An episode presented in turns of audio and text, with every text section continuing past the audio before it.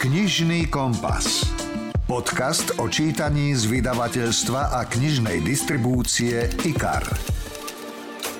Už niekoľko rokov zabáva ľudí na internete, jeho videá majú vyše 100 miliónov prezretí a na Instagrame má 170 tisíc followerov. Miluje cestovanie a práve mu vyšla druhá kniha. Absolútne čistá dekadencia extrémne veľa šialeností, ktoré sa na seba nabalujú a explodujú.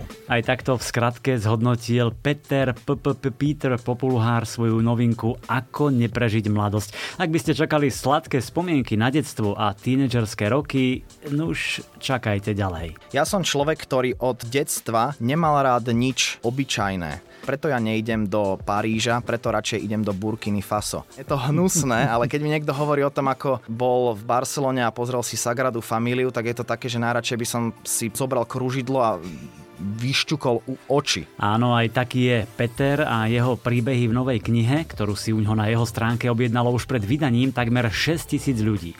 Peter ešte predtým ľahko vážne slúbil podpis do každej knihy, čo s pribúdajúcimi tisíckami začal ľutovať, ale napokon ich všetky podpísal za 11 hodín. Tak nech žije karpálny tunel, no a ja verím, že sa pri čítaní nebudete veľmi červenať ja sa hambím za mnohé tieto veci, pretože stali sa, keď som mal povedzme 15, 16 alebo 20 rokov a človek sa vyvíja. Vtedy si myslí, že je to strašne zábavné a cool. Že cool, presne. presne. No veď uvidíte a okrem jeho knihy sa pobavíme aj o cestovaní a jeho najbližšej vysnenej krajine.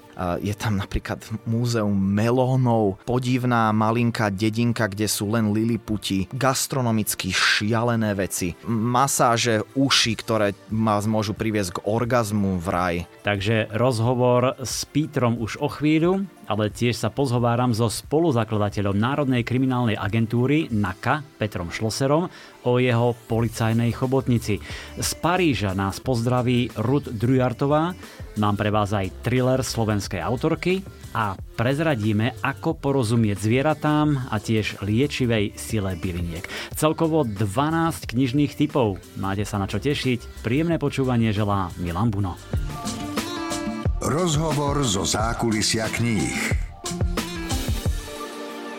Smiech, vypulené oči, miestami šok, prekvapenie, ale hlavne návrat do školských a tínedžerských čias, tak to by som možno v skratke opísal knižku Ako neprežiť mladosť, ktorú napísal youtuber, internetový zabávač a super chalan Peter PPP Peter Popluhár. Vítaj Peťo. Ďakujem veľmi pekne za pozvanie. No, ja som v podstate opísal nejaké skôr svoje dojmy, pocity z tej knihy po dočítaní, tak ty nám skús teraz priblížiť, o čom je tá kniha, čo v nej nájdu čitatelia. Nájdu tam šok, humor, šikanu, zlobu, zverstva, alkohol, drogy. Teraz všetci rodičia, čo nás počúvajú, vypínajú, hej? Kľudne vypnite a pokiaľ máte dieťa, ktoré má povedzme 12 rokov, nekupujte mu túto knihu. Sú to poviedky, ktoré sú inšpirované presne ako hovoríš takými školskými vylomeninami, výtržnosťami, akciami. A nebojíš sa teda, že povedzme tým nejako inšpiruješ? Ja sa viac bojím toho, že a to mi aj pani Belopotocka z Ikaru, eh, riaditeľka Ikaru, eh, volala, eh, keď som prvýkrát odovzdal rukopis, že pán Popluhár, ste si istí, že chcete túto knihu vydať? Pretože vy ste vydali prvú knihu, kde všade som nezomrel, čo bol pekný, milý, vtipný cestopis. A teraz zrazu je to niečo úplne odlišné. Sú to mm. síce poviedky, ale vy stratíte renomé sympatického mladého spisovateľa tak som jej povedal, tak dobre, tak poďme stratiť spoločne renomé sympatického mladého spisovateľa. Bojím sa, nie že bojím, ja som už pripravený na to, že sa to nebude páčiť možno každému.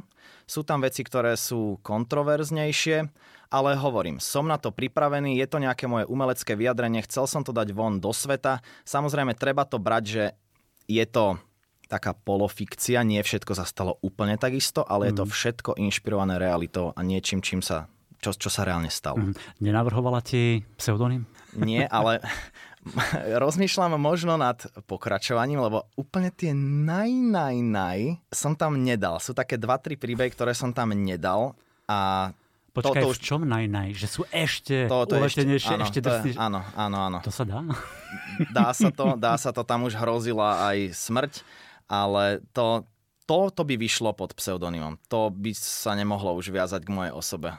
No a keď si to teraz spätne ešte si to čítal, um, si to redigoval a tak ano. ďalej, nemal si niekedy také pocity možno zahambenia, šoku alebo až hamby? Samozrejme, samozrejme, ja to píšem aj v prológu, že ja sa hambím za mnohé tieto veci, pretože stali sa, keď som mal povedzme 15, 16 alebo 20 rokov a človek sa vyvíja. Vtedy si myslí, že je to strašne zábavné a cool. Že je to cool, presne. presne. A dokonca aj v strede knihy je tam citát od jedného spisovateľa a autora, žurnalistu, ktorý hovorí o tom, že ja dúfam, že sa budem hambiť za veci, ktoré som spravil pred 5 alebo 10 rokmi, lebo len tak budem vedieť, že sa nejak ľudsky vyvíjam.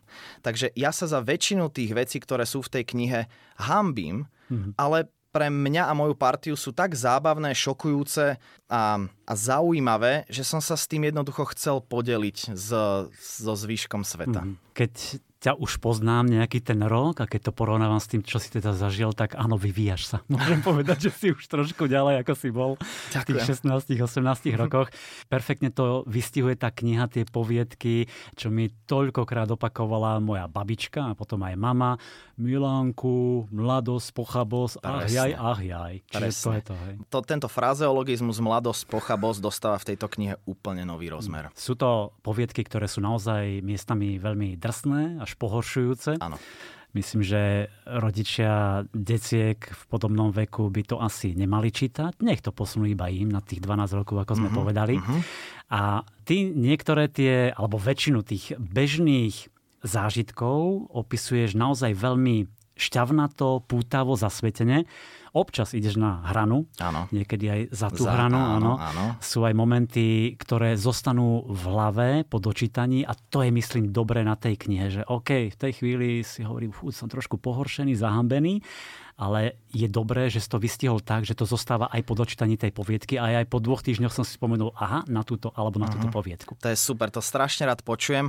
Ja nerád som nejaký motivátor alebo alebo nejaký guru, alebo nerad poučujem ľudí, ale myslím si, že úplne na záver tej knihy som dal určité posolstvo a, a to som veľmi rád, že, že, sa to tam, že, že to tam je. Že úplne, bolo úplne bolo silné, lebo presne ako som čítal, fú, veď to je hlavne o drogách, o alkohol a tak ďalej, ale potom to vyvrcholilo a myslím, že to ano. si skvele, skvele ukončil. Ďakujem. Viaceré tie poviedky sa mi páčili, napríklad hneď tá prvá, nie prvá, prvá bola aha, Karta. prvá, karty Pokémonov, áno, áno. čo bolo taká blbovina, hej, čo sme ale všetci, alebo mnohí zbierali áno, áno. a sme sa uh, tým zabávali, taká starina, ale predsa len v tom tvojom podaní to bolo tak zaujímavo pútavo uh, napísané, že som mal radosť z toho čítania ďakujem. a pritom to bola hlúposť. Ďakujem, hej? ďakujem. Áno, ja som na schvál chcel začať veľmi ľahko, veľ, lebo tá kniha je koncipovaná tak, že prvé, to, to, toto uh, som od prvého momentu chcel. Prvé poviedky ide chronologicky. Mám 6 rokov v prvej, v poslednej mám 25 20 niečo, alebo hej. koľko. Mm-hmm. Chcel som to spraviť tak, že prvé poviedky sú veľmi ľahké, nič hrozné sa tam nedie, nie je tam žiaden alkohol alebo, alebo tak. No tak pri šiestich rokoch akože... No áno, áno. Nech ten čitateľ nech, nech nevhupne hneď do, toho, do tej dekadencie. A prvé poviedky sú písané klasický čierny text na bielom papieri, ale ako postupujete knihou strany tmavnú a posledná poviedka je biely text na čiernom papieri. Takže takto je to koncipované a ja som veľmi rád, že Ikar mi vyšiel v ústrety s týmto konceptom. Neuveriteľne sa mi to páči. Neuveriteľne sa mi to Vidíš, páči. tak o tento moment som ja prišiel, pretože som to čítal na čítačke ešte ako rukopis. No. Čiže ja som nemal tú knihu v rukách, tak to si musím ešte prelistovať. To spraví podľa mňa tiež dosť veľa. Vidie to takto esteticky vlastnými očami, že naozaj tie strany tmavnú a tým pádom čitateľ tak podvedome vie, že aha, ďalšia poviedka bude asi horšia, to môže byť ešte horšie. Ešte viac alkoholu a nejaké tie drogy. Wow. No dobre, čo by si nám povedal, alebo našim poslucháčom o poviedke s novou spolužiačkou Andreou, jej prsiach a chlastaní. Toto bola veľmi, veľmi zaujímavá udalosť z môjho života. Je to poviedka o tom, ako som prvýkrát pričuchol k alkoholu.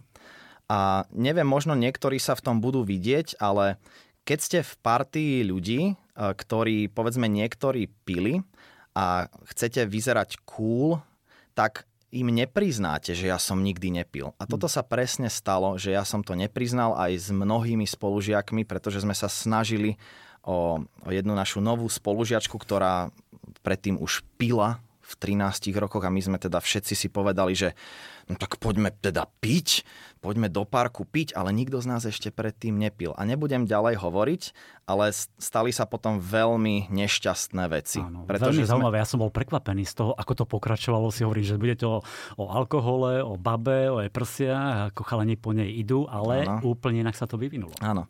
To dobre hovoríš, pretože ja som do tejto knihy chcel dať trošku viac zápletky a rozuzlenia, možno nejakého šokujúceho rozuzlenia alebo nepredvídateľného rozuzlenia, pretože tá prvá kniha bol skôr taký cestopis, ktorá bola viac možno takým, boli to síce poviedky, ale myslím si, že tam nebolo až tak veľa zaúzlení a mm. toto som chcel reálne dať, nech sa čitateľ zamýšľa a nech cíti, že niečo nie je v poriadku, niečo tam asi bude na záver a chce veľmi dočítať, mm. ako sa to vyvinie. Takže toto je, myslím si, že taký hlavný rozdiel medzi touto knihou a, mm. a tou prvou. Ja myslím, že sa to vydarilo, že presne nechcel si len opisovať, tak ako v tej prvej, ano. tie cestovateľské zážitky, úlety a šialené ano. dobrodružstva, ale tu už viac tú zápletku. A mne sa aj páčilo to, že sa hráš so slovíčkami, že sa na tom bavíš a vlastne to, ako sa ty na tom bavíš, vieš preniesť aj na toho čitateľa. Dobre som to Máš počítal? absolútnu pravdu. Celý môj život a moja, eh, povedzme, slovenská kariéra nejakého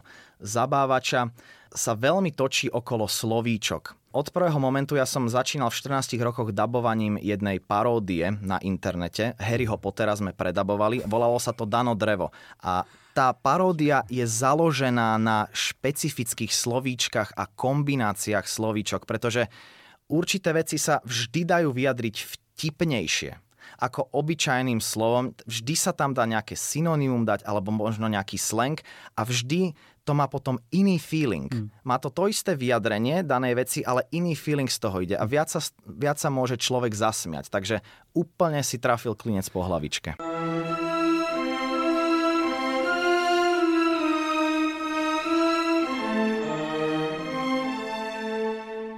Väčšinou sa mi ľudia smejú, hovoria, že som duševne zaostalý a že nemám nič v hlave a trepem z cesty.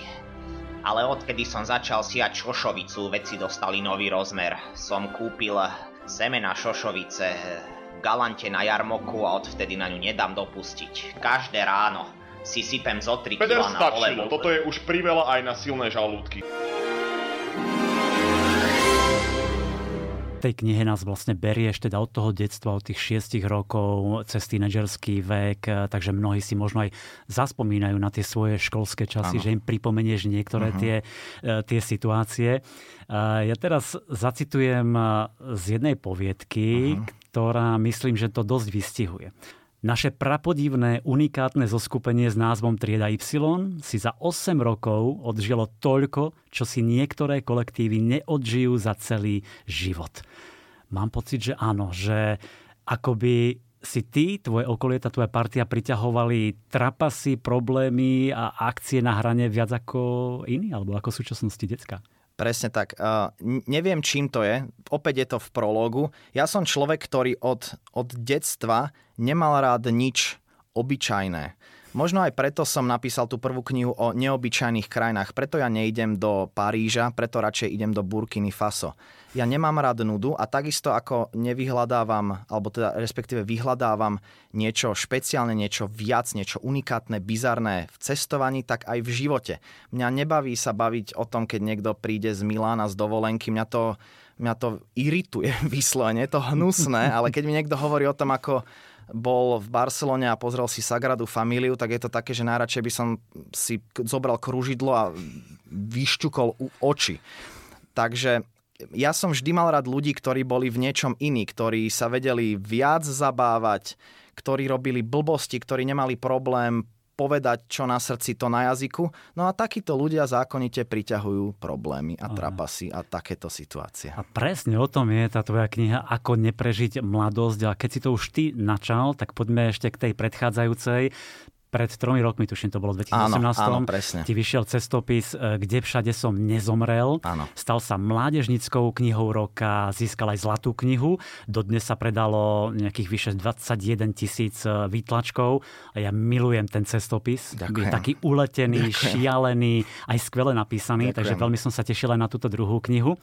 No a tuším, dokonca si z neho urobil aj audioknihu Áno. a aj z tejto novej knihy už je audiokniha? Nie, nie. A ani neviem, či bude. Ja teraz vôbec tieto veci neriešim. Na audioknihu ja potrebujem tak mesiac, že, sa, že nič iné neriešim, len chodím do štúdia a najskôr to samozrejme nahrávam a potom to striham, aby som si to celé spravil vo vlastnej réžii. Neviem teraz povedať, možno bude, ale mám tak veľmi veľa plánov na nasledujúceho pol roka, že do pol roka určite nie a potom sa uvidí. Mhm. V tých plánoch je aj cestovanie? Ešte stále cestuješ, chceš ísť Veľmi, niekde do tých krajín ako veľmi, Burkina Faso a podobne? Veľmi, veľmi veľa cestovania. Konečne teraz, ako som už, e, mám, mám dva Pfizer v sebe, takže krajiny sa otvárajú, aj ostatní ľudia majú dva Pfizer alebo iné Tak si vakcíny. ja mám dva Pfizer. Výborne, výborne. Na myokarditídu. to si robíme samozrejme srandu. Konečne môžem veľmi veľa cestovať a rok 2022 bude v znamení cestovania. Hú, tak sa teším. Ja som veľmi rád pozeral aj tvoje PPP Peter v Afrike, čo som sledoval aj so svojimi. Ďakujem. Skvelé to bolo. Aj také niečo chystáš?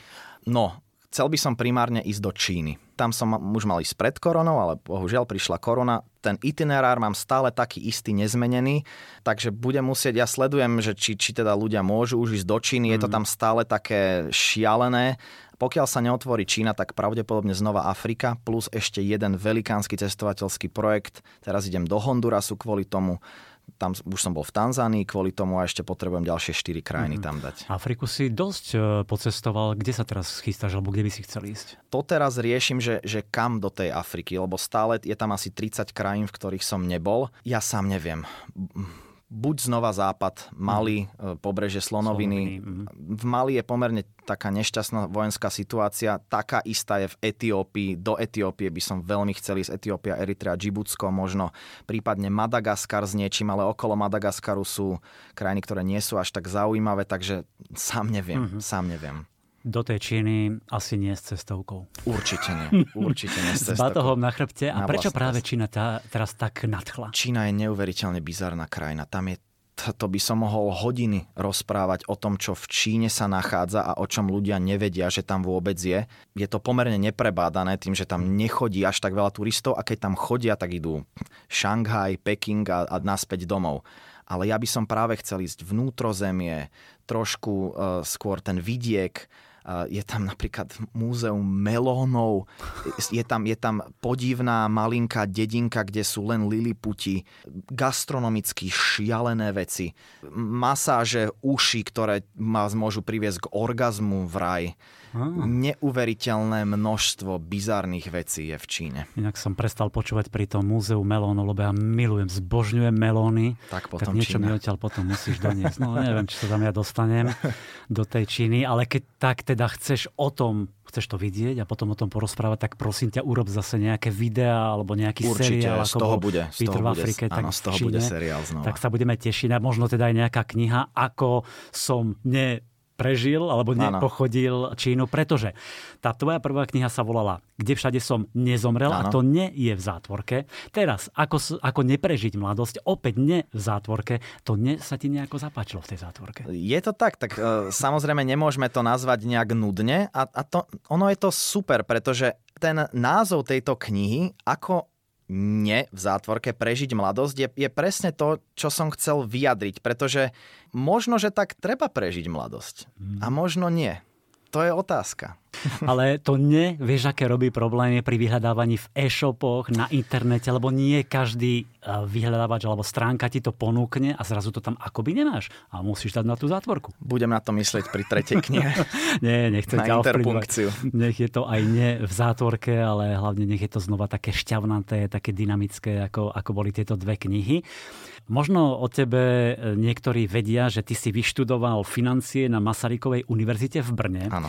Čo ti vraj bolo úplne na prd, ale Ja si to celkom nemyslím, pretože e, tu, tá znalosť financií sa ti podľa mňa zišla neskôr, či už ju využívaš na sociálnych sieťach, e, pri monetizácii videí, alebo máš vlastný merch, tuším rôzne trička, mikiny a tak ďalej. Takže ano. nie je ti na prd. Nie je to úplne na prd, ale keď sa to tak vezme, tak v podstate som tak trošku stratil 6 rokov, pretože robím niečo úplne iné. Kebyže tých 6 rokov venujem tvorbe, tak uh, možno, že teraz máme podcast zo Skype a ja som na Panenských ostroch. Nie, to si robím srandu, samozrejme si robím srandu. Ale máš, máš pravdu, naučilo ma to určite analytickému mysleniu, mali sme tam veľmi ťažkú štatistiku 1, 2, ekonometriu. To sú také veci, ktoré ťa naučia rozmýšľať trošku inak. Nie tak klasicky, ale vieš si inak organizovať život, vieš si inak naplánovať veci.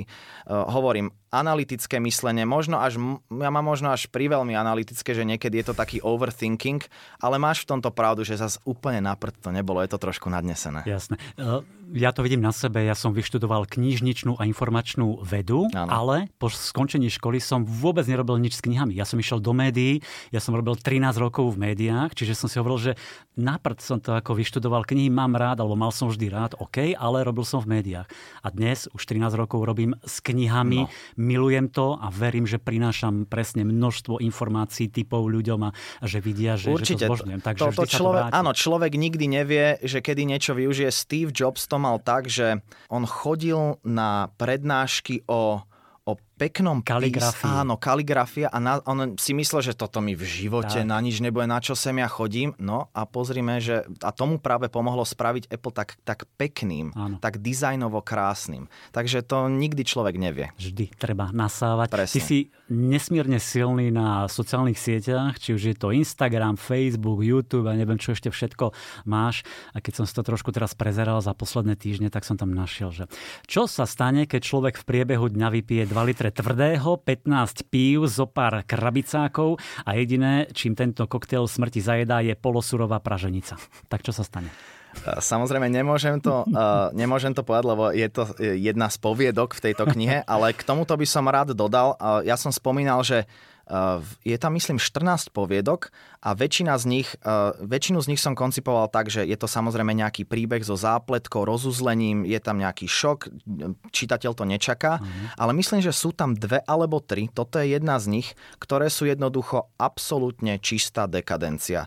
V dvoch alebo troch poviedkach v podstate nie je zápletka, je to len extrémne veľa šialeností, ktoré sa na seba nabalujú a explodujú. A toto je jedna z nich.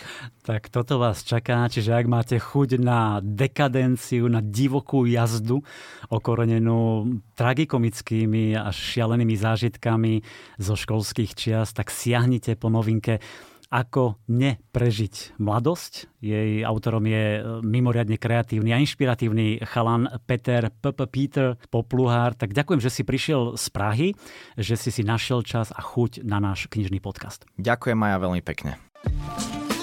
Počúvate podcast Knižný kompas. Prvý typ na čítanie teda máte a čaká vás ďalších 11 noviniek. Krimi, romantika, niečo pre deti, aj motivačná literatúra, takže oplatí sa počúvať. A začnime slovenskou detektívkou od Petra Šlosera, ktorému vyšla už tretia kniha.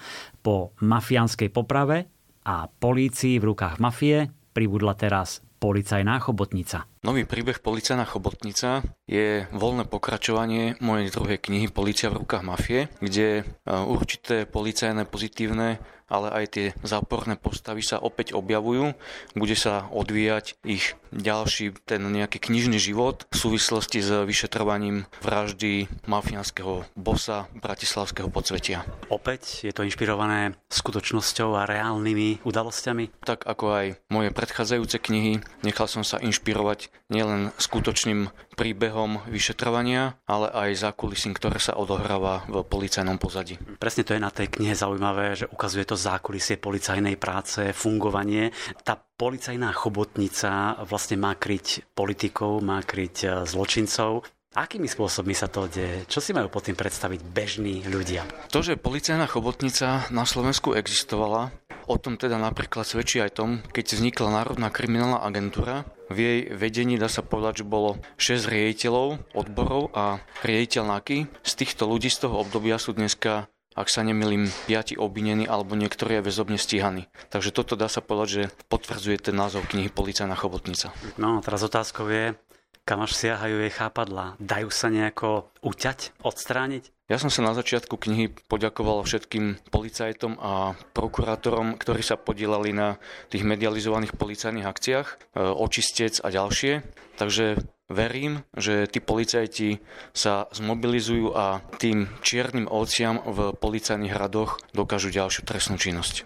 Bodaj by, len asi tento pokrivený systém a toto všetko tá policajná chobotnica vie zomlieť naozaj aj slušného človeka, ktorý sa snaží byť čestný, poctivý. Dôkazom toho je aj jedna časť mojej knihy Policajná chobotnica, kde z hodov okolností sa obeťou e, policajnej chobotnice stal bezúhonný človek, ktorý poukazoval na nejaké neduhy spoločnosti.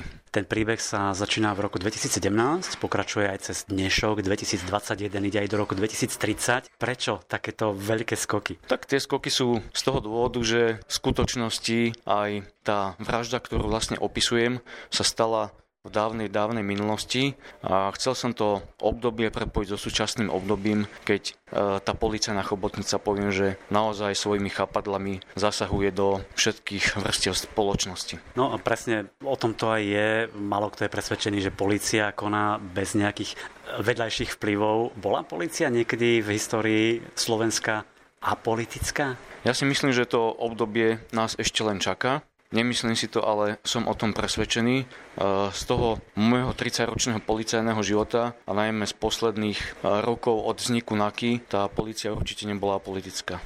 Tej knihe píšete, že médiá boli často len krôčik od samotného odhalenia prepojenia policie s politikmi a na nich naviazaných ľudí, ale nikdy sa to vo väčšom rozsahu na 100% nepotvrdilo.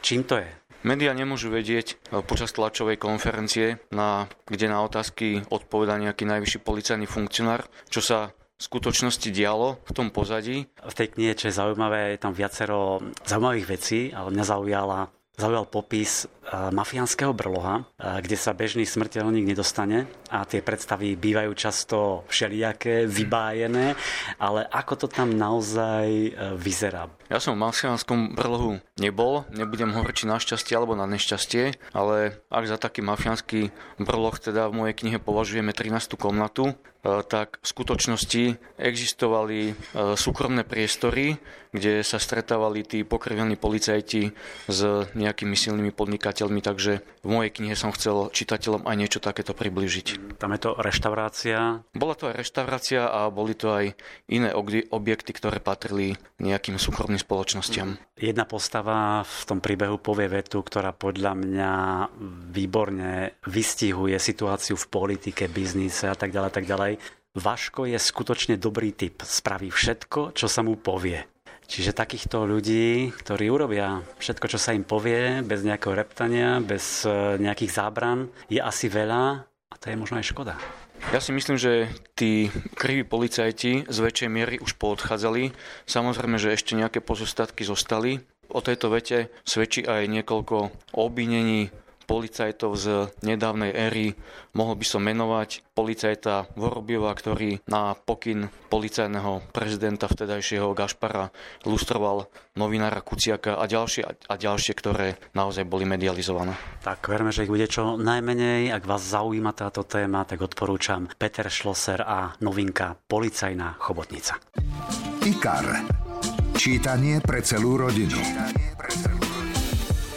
Ak máte radi vojnové príbehy, tento vám odporúčam všetkými desiatimi.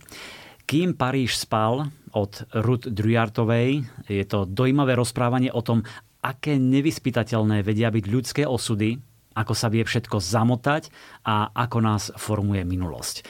Príbeh o čistej rodičovskej láske. Bonjour from Paris. I'm Ruth Drewer Zdravím vás z Paríža. Som Ruth Druhartová a svoju prvú knihu Kým Paríž spal som napísala práve tu v tomto krásnom meste. Mimoriadne ma potešilo, keď som sa dozvedela, že sa kniha prekladá do slovenčiny. Román sa odohráva počas okupácie Paríža.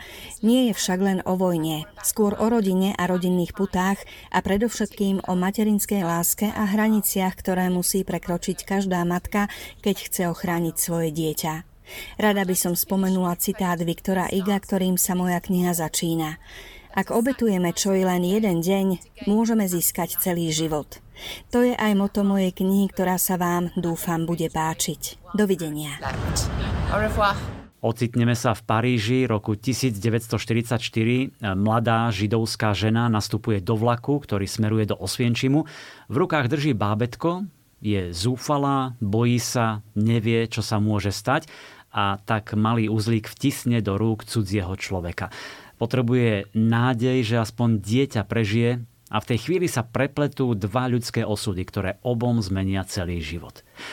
O 9 rokov neskôr sa v Santa Cruz snaží Jean-Luc zabudnúť na dávne udalosti. Prežil nacistickú okupáciu Francúzska a teraz má nový život v Kalifornii a rodinu. No zrazu mu na dvere zaklope minulosť. Viac prezrádzať nebudem, kým Paríž spal je naozaj dojímavý príbeh o tom, aká silná vie byť láska a že tá pravá láska je na celý život. Máme pre vás aj krátky úryvok, číta Lucia Vráblicová. Jean-Luc si priloží k lícu britvu a pozrie sa na svoj obraz v kúpeľňovom zrkadle. Na zlomok sekundy sa nespoznáva. Zastane s britvou vo vzduchu a hľadí si do očí. Premýšľa, čo to je? Vidí v sebe niečo americké. Na opálenej pokožke, bielých zuboch alebo niečom inom, čo nevie presne identifikovať. Je to spôsob, ako vystrkuje bradu?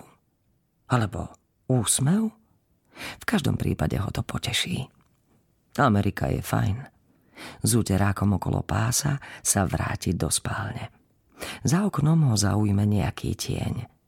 Pozrie sa na ulicu pred domom, pod dubom práve zastal Chrysler. Čudné. Kto chodí na návštevu ráno o 7. Civie neprítomne na auto. Potom zacíti maslovú vôňu palaciniek a spomenie si na raňajky. Vojde do kuchyne, poboská Charlotte na šiju a postrapatí vlasy synovi. Pozrie cez okno. Auto tam stále stojí. Sleduje, ako z miesta vodiča vystúpi chudý muž. Naťahuje krk a obzerá sa ako pelikán. Ha, námyslene. Z druhej strany vyjde zavalitý muž. Vykročia k domu. Zvonček na dverách pretne raňajší vzduch ako nôž. Charlotte zdvihne zrak. E, ja pôjdem. Jean-Luc už kráča k dverám. Uvoľní reťazku a otvorí.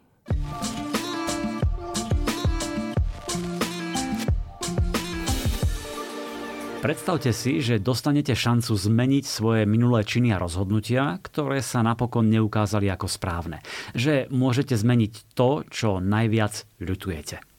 Presne takú možnosť dostala hlavná hrdinka príbehu Polnočná knižnica od Meta Heiga. Nora má 35 rokov, je na dne, rozišla sa s priateľom dva dní pred sobášom a má pocit, že sklamala svojho otca aj brata. Rozhodne sa spáchať samovraždu, no ocitne sa v akomsi medzisvete, ktorý sa volá polnočná knižnica a dostane príležitosť vyskúšať si iné verzie svojho života. Čiže keby sa v danej chvíli rozhodla inak. Práve knihy v tejto polnočnej knižnici predstavujú iné životy.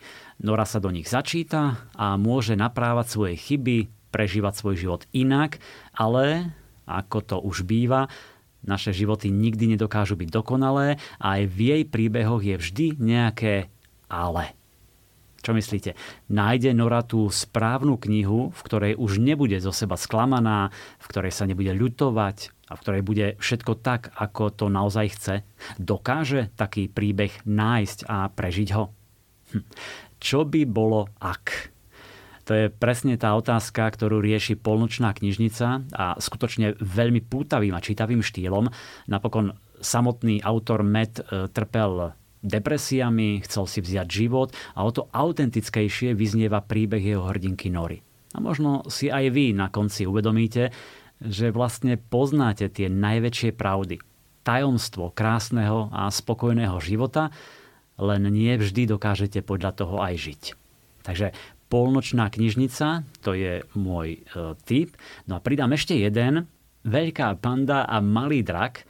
To je taký ten druh knihy, kde máte veľa obrázkov a trochu textu, ktorý však s chirurgickou presnosťou vystihuje to, ako by ste mali a mohli žiť. Je to kniha plná lásky, múdrosti, priateľstva a porozumenia.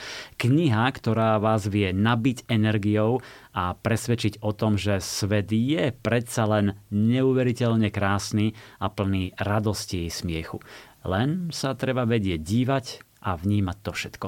Tá kniha vám pripomenie, že aj keď je dnes škaredé počasie, aj keď mrholí, fúka, je hmlisto, tak zajtra alebo pozajtra opäť vyjde slnko.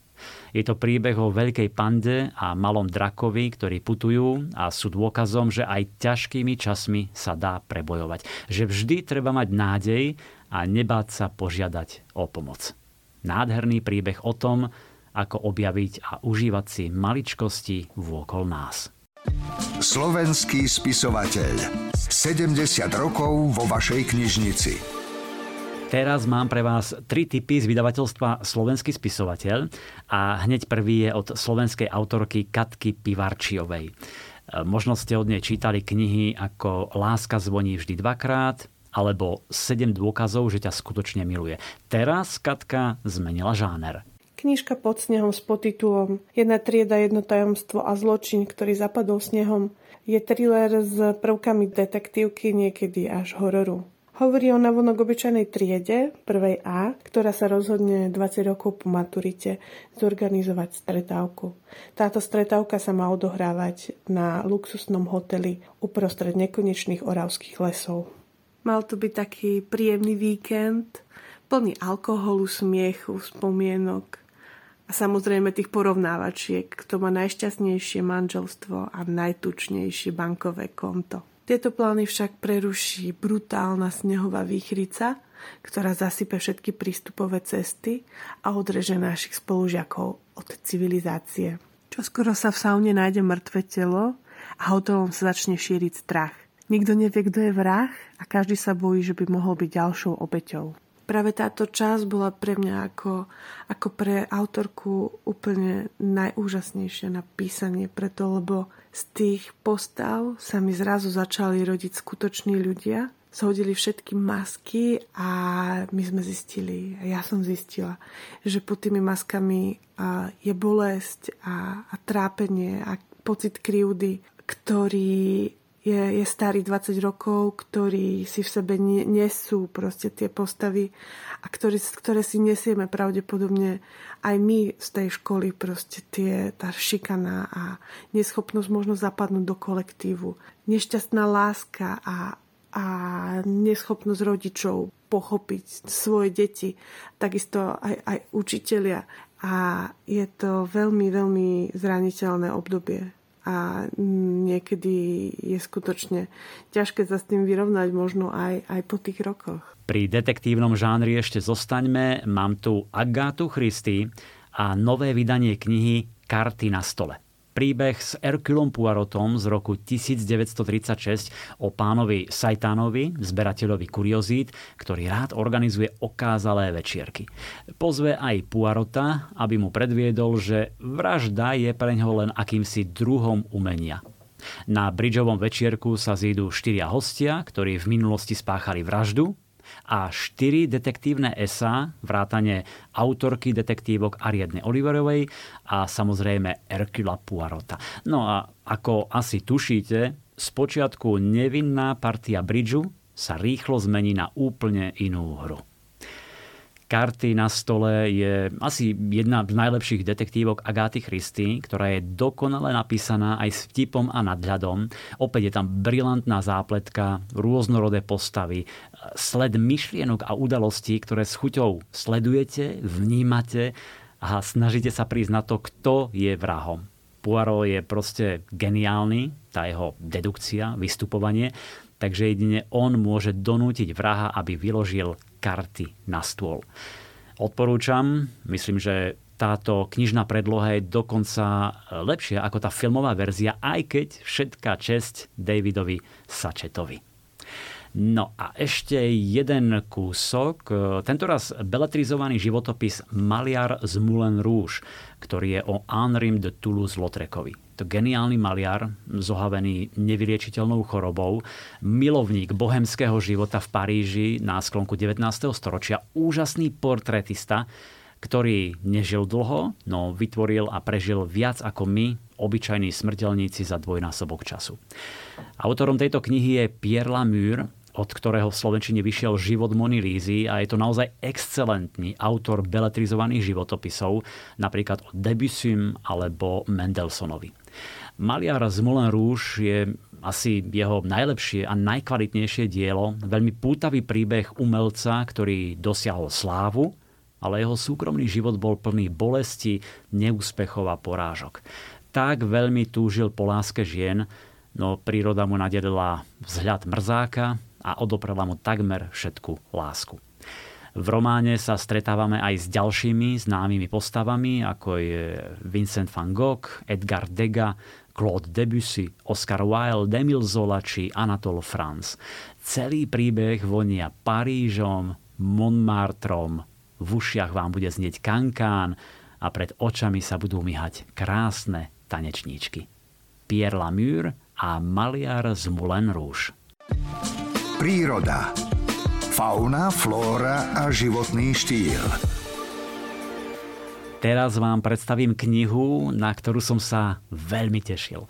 Encyklopédiu Ako porozumieť zvieratám zostavil, čiže tie texty napísal a pridal množstvo fotografií prírodovedný autor a skvelý slovenský fotograf Ivan Kňaze. V tejto 260 stranovej obrazovej publikácii je 50 rokov jeho života a Ivan vedel úžasne pozorovať prírodu. Zvieratá, skúmal ich správanie a dával si do súvislosti rôzne prejavy či zvuky. Ešte aj dnes odchádza na potulky po Slovensku, vezme si fotoaparát, pár vecí a prespí pod stromom alebo v nečase na polovníckom posede, prípade v nejakej chatke. Oči má na stopkách, uši natiahnuté a všetky jeho zmysly vnímajú, ako sa zvieratá dorozumievajú a svoje zážitky a skúsenosti dal do tejto knihy, takže sa dozviete všeličo o tom, ako nás zvieratá počujú, ako sa vedia výstražne sfarbiť a ako vyzerajú pitačky vtákov, aké sú úkrytí hmyzu, ako zvieratá bojujú o potravu, ako spia a o čom sa im sníva. 50 rokov Ivan Kňaze fotograficky dokumentoval zvieratá v našej prírode a vznikla z toho naozaj perfektná populárno-naučná obrazová encyklopédia Ako porozumieť zvieratám. No a ak by ste chceli porozumieť aj rastlinám a bylinkám, aj na to tu mám tip, milovnička byliniek, propagátorka ich liečivých účinkov Miriam Latečková pripravila úžasný herbár, ktorý sa skvele hodí pod vianočný stromček. Odkedy som začala písať knihy o bylinkách, vydať herbár, taký skutočný herbár lisovaných liečivých bylín bol môj sen, pretože v detstve, keď sme museli herbár robiť v škole, tak som si to príliš neužila a zistila som, že to je skvelý spôsob, ako ľudí dostať do prírody.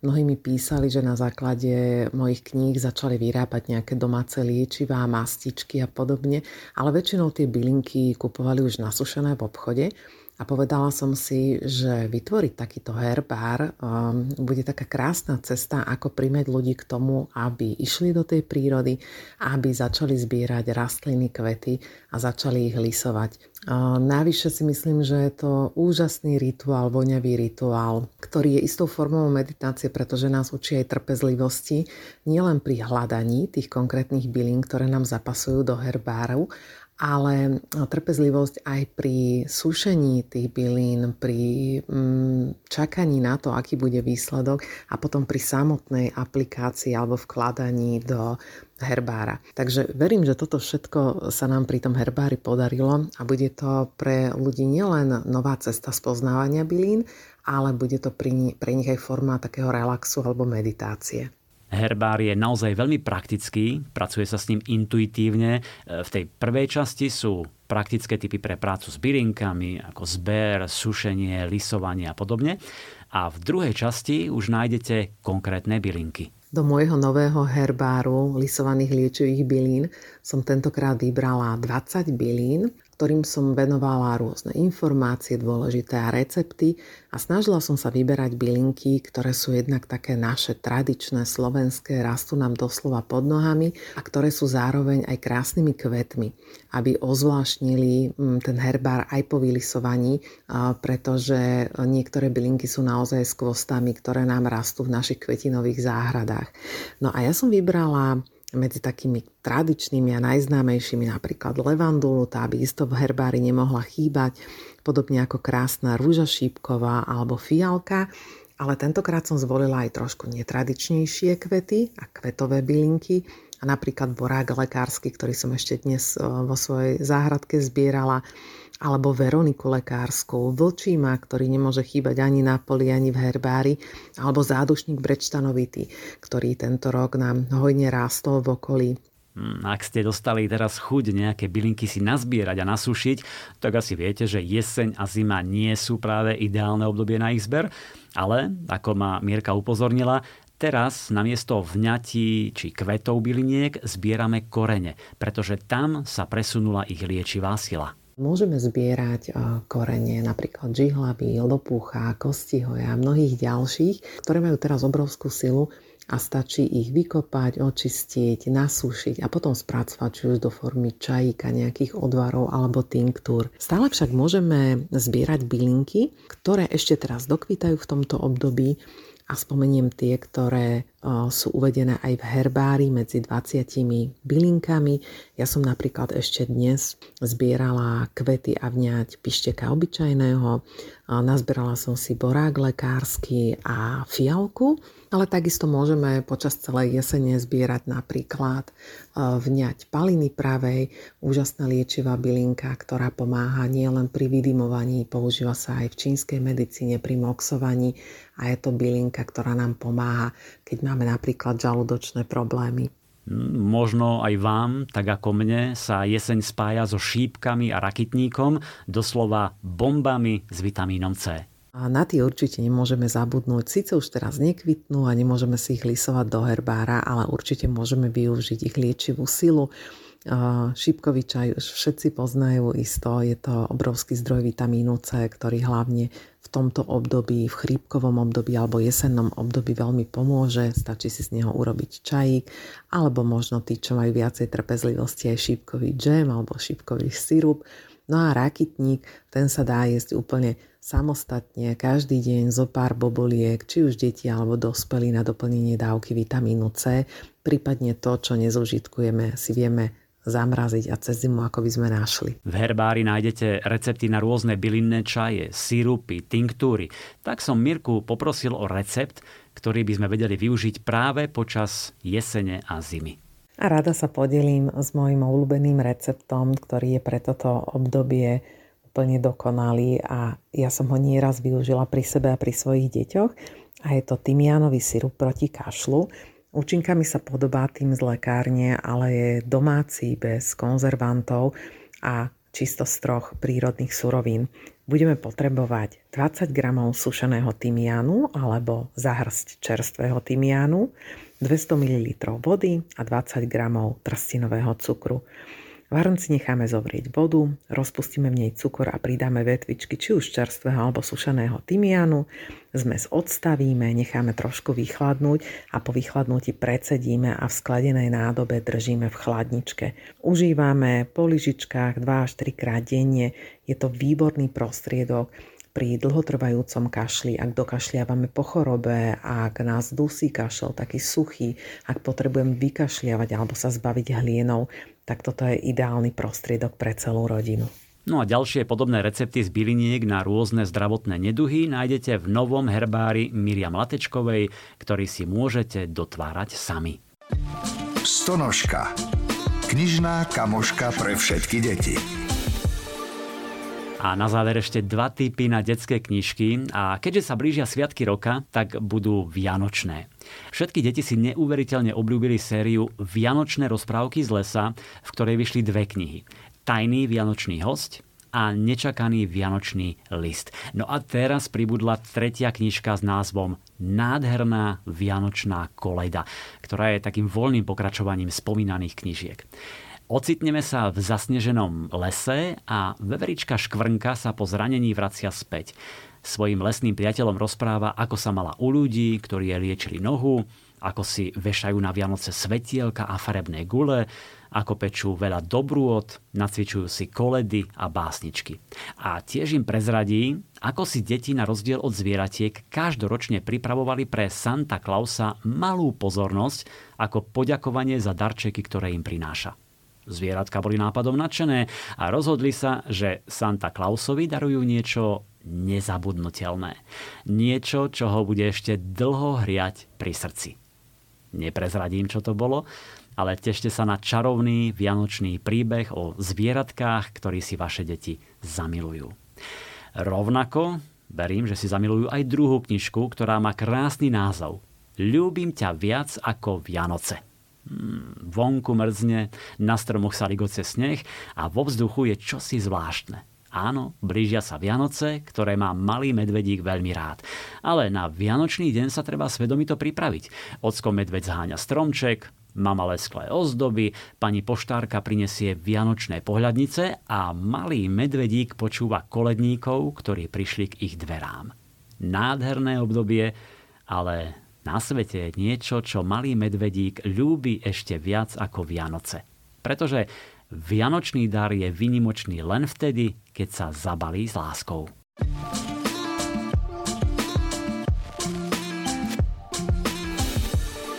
Priatelia, dali sme vám 12 knižných typov, tak verím, že sme inšpirovali a poradili, čo kúpiť ako vianočný darček svojim najbližším priateľom, ale pokojne aj obľúbenej susedke alebo kolegovi v práci.